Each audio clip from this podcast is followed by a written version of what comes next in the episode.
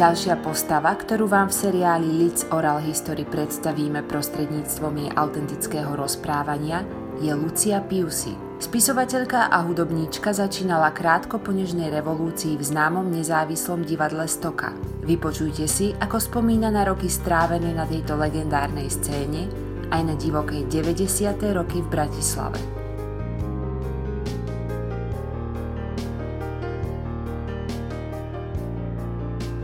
Tá spása nejaká skutočná prišla v tom, v tom ako sme my mm, našli si útočisko v divadle Stoka začiatkom 90. rokov.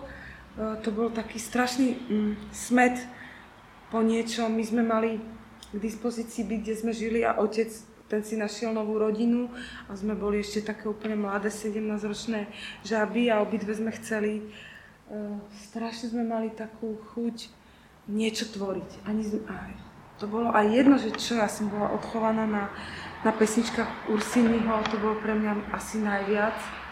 Tá predstava, že niekto, niekto spieva slova, to som, to som tým bola živená od 15.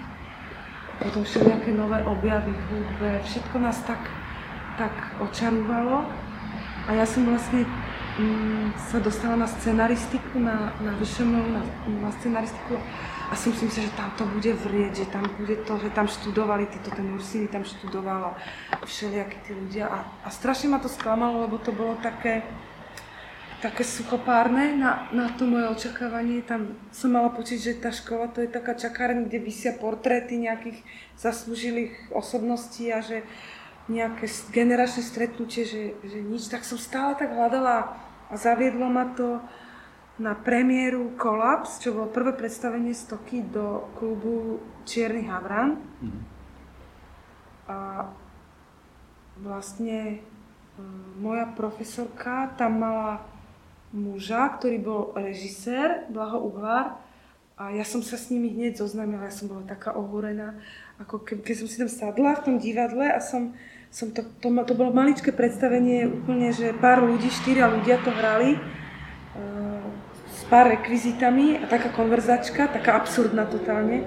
A ja som hneď, jak som si sadla a začalo to, ako niečo vo mne úplne zajasalo a som vedela, že hej, že, že títo ľudia to vymýšľajú sami. Ja som si to nikde neprečítala, ale ako keby to šlo z nich.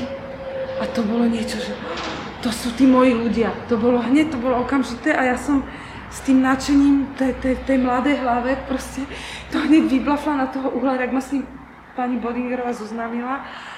A on, a to bolo až taká iskra preskočila, on hneď videl, že tá, toto je, na, on, on to hneď aj potom mi to hovoril, že tá, toto je naša akože bláznivá, alebo čo. Ja som úplne, ja som iba chrlila, že čo, aké čo bolo úžasná, pamätala som si, človek, keď je mladý, si strašne veľa pamätá. A, a proste to bolo hneď taká láska až na, na prvý pohľad. A, a hneď Blaho ma proste nahovoril, aby som prišla a začala a tak začal vlastne, tak sa celý ten život tak nejak nasmeroval. Potom tam počasie prišla aj moja sestra, to sme už boli na Pribinovej a už sme tam mali tú sálu, odkiaľ sú tieto praktikáble. a, a to nás strašne, myslím si, že, že, že, že so sestrou tak vyformovalo tá, tá sloboda tvorby a ten, ten proste tá, tá, tá, tá svojská genialita Blahouvlára a, a schopnosť e, jeho mať rád ľudí, ktorý, s ktorými si rozumie a ktorí, ktorí sú schopní potom ako keby mu to vrácať, lebo on má, on má taký dar, ako, ako, ako ten, by som povedala, on, on bol taký pôrodník tých vecí, tých, čo sme tam všetci zo seba žmýkali za tie roky, 15 rokov trvala tá stoka a on nás úplne oslobodil, on nám ako keby, um, oni už s Milošem Karaskom, čo bol scenograf, uh, ako keby už, da, už, už vlastne vopred vedeli, že čo, čo chcú. Oni nechceli robiť klasické divadlo, kde, kde je text a kde teraz sa ťažko padne, ako keby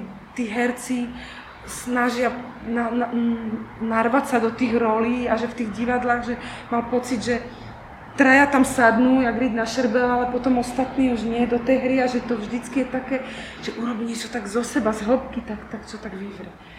A vlastne náš to, ešte, ešte to bolo aj šťastie tých 90 rokov, že niečo bolo vo vzduchu, všetko sa e, zmenilo a našli sa takí tí ľudia, sa tak jak magnet k ním pritiahli a ja si myslím, že z toho, z toho stále, stále e, z tohoto, ako z toho magnetizmu stále žijú tí ľudia, že aj toto, že už vlastne nie je stok, ale divadlo skrát.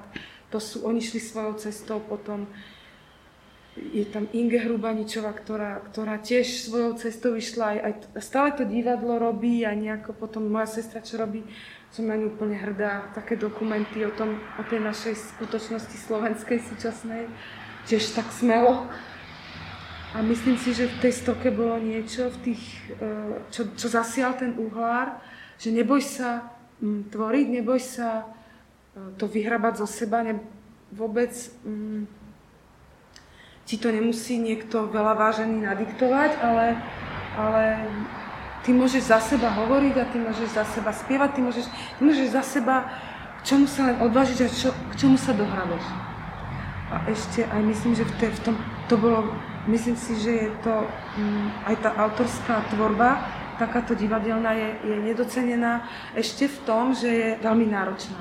Tam sa zíde, takto ráno sa zídu o 10. povedzme, uh, siedmi ľudia a teraz hrajte niečo. Nie, nie je téma, téma vlastne Uhlar tému vylučuje. Akože, keď už niekto určí tému, už tlačí.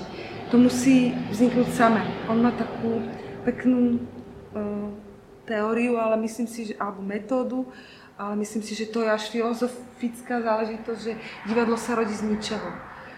A napríklad nám to docvaklo s Petrom Bálikom, s ktorým sme potom založili kapelu, v zápätí ešte v stovke živé kvety a, a až keď sme, po, keď sme znovu pochopili túto genialitu tejto veci, že aj pesnička sa rodí z ničoho, že keď sme sa snažili, že on napríklad niečo mal, nejaké akordy a ja som mala text a, a dá, sklbiť to dokopy, to bolo vždycky umelé, vždycky sme sa nejak niekam aj dopracovali, ale nebolo to to.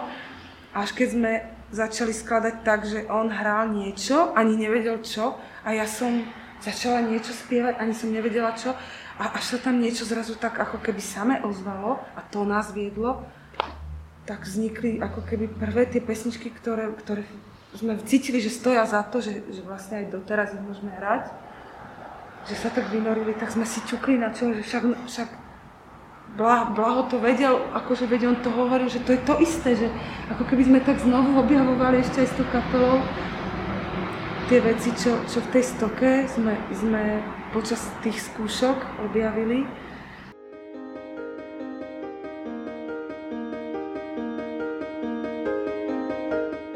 Počúvali ste ďalší diel zo série podcastov Leeds Oral History.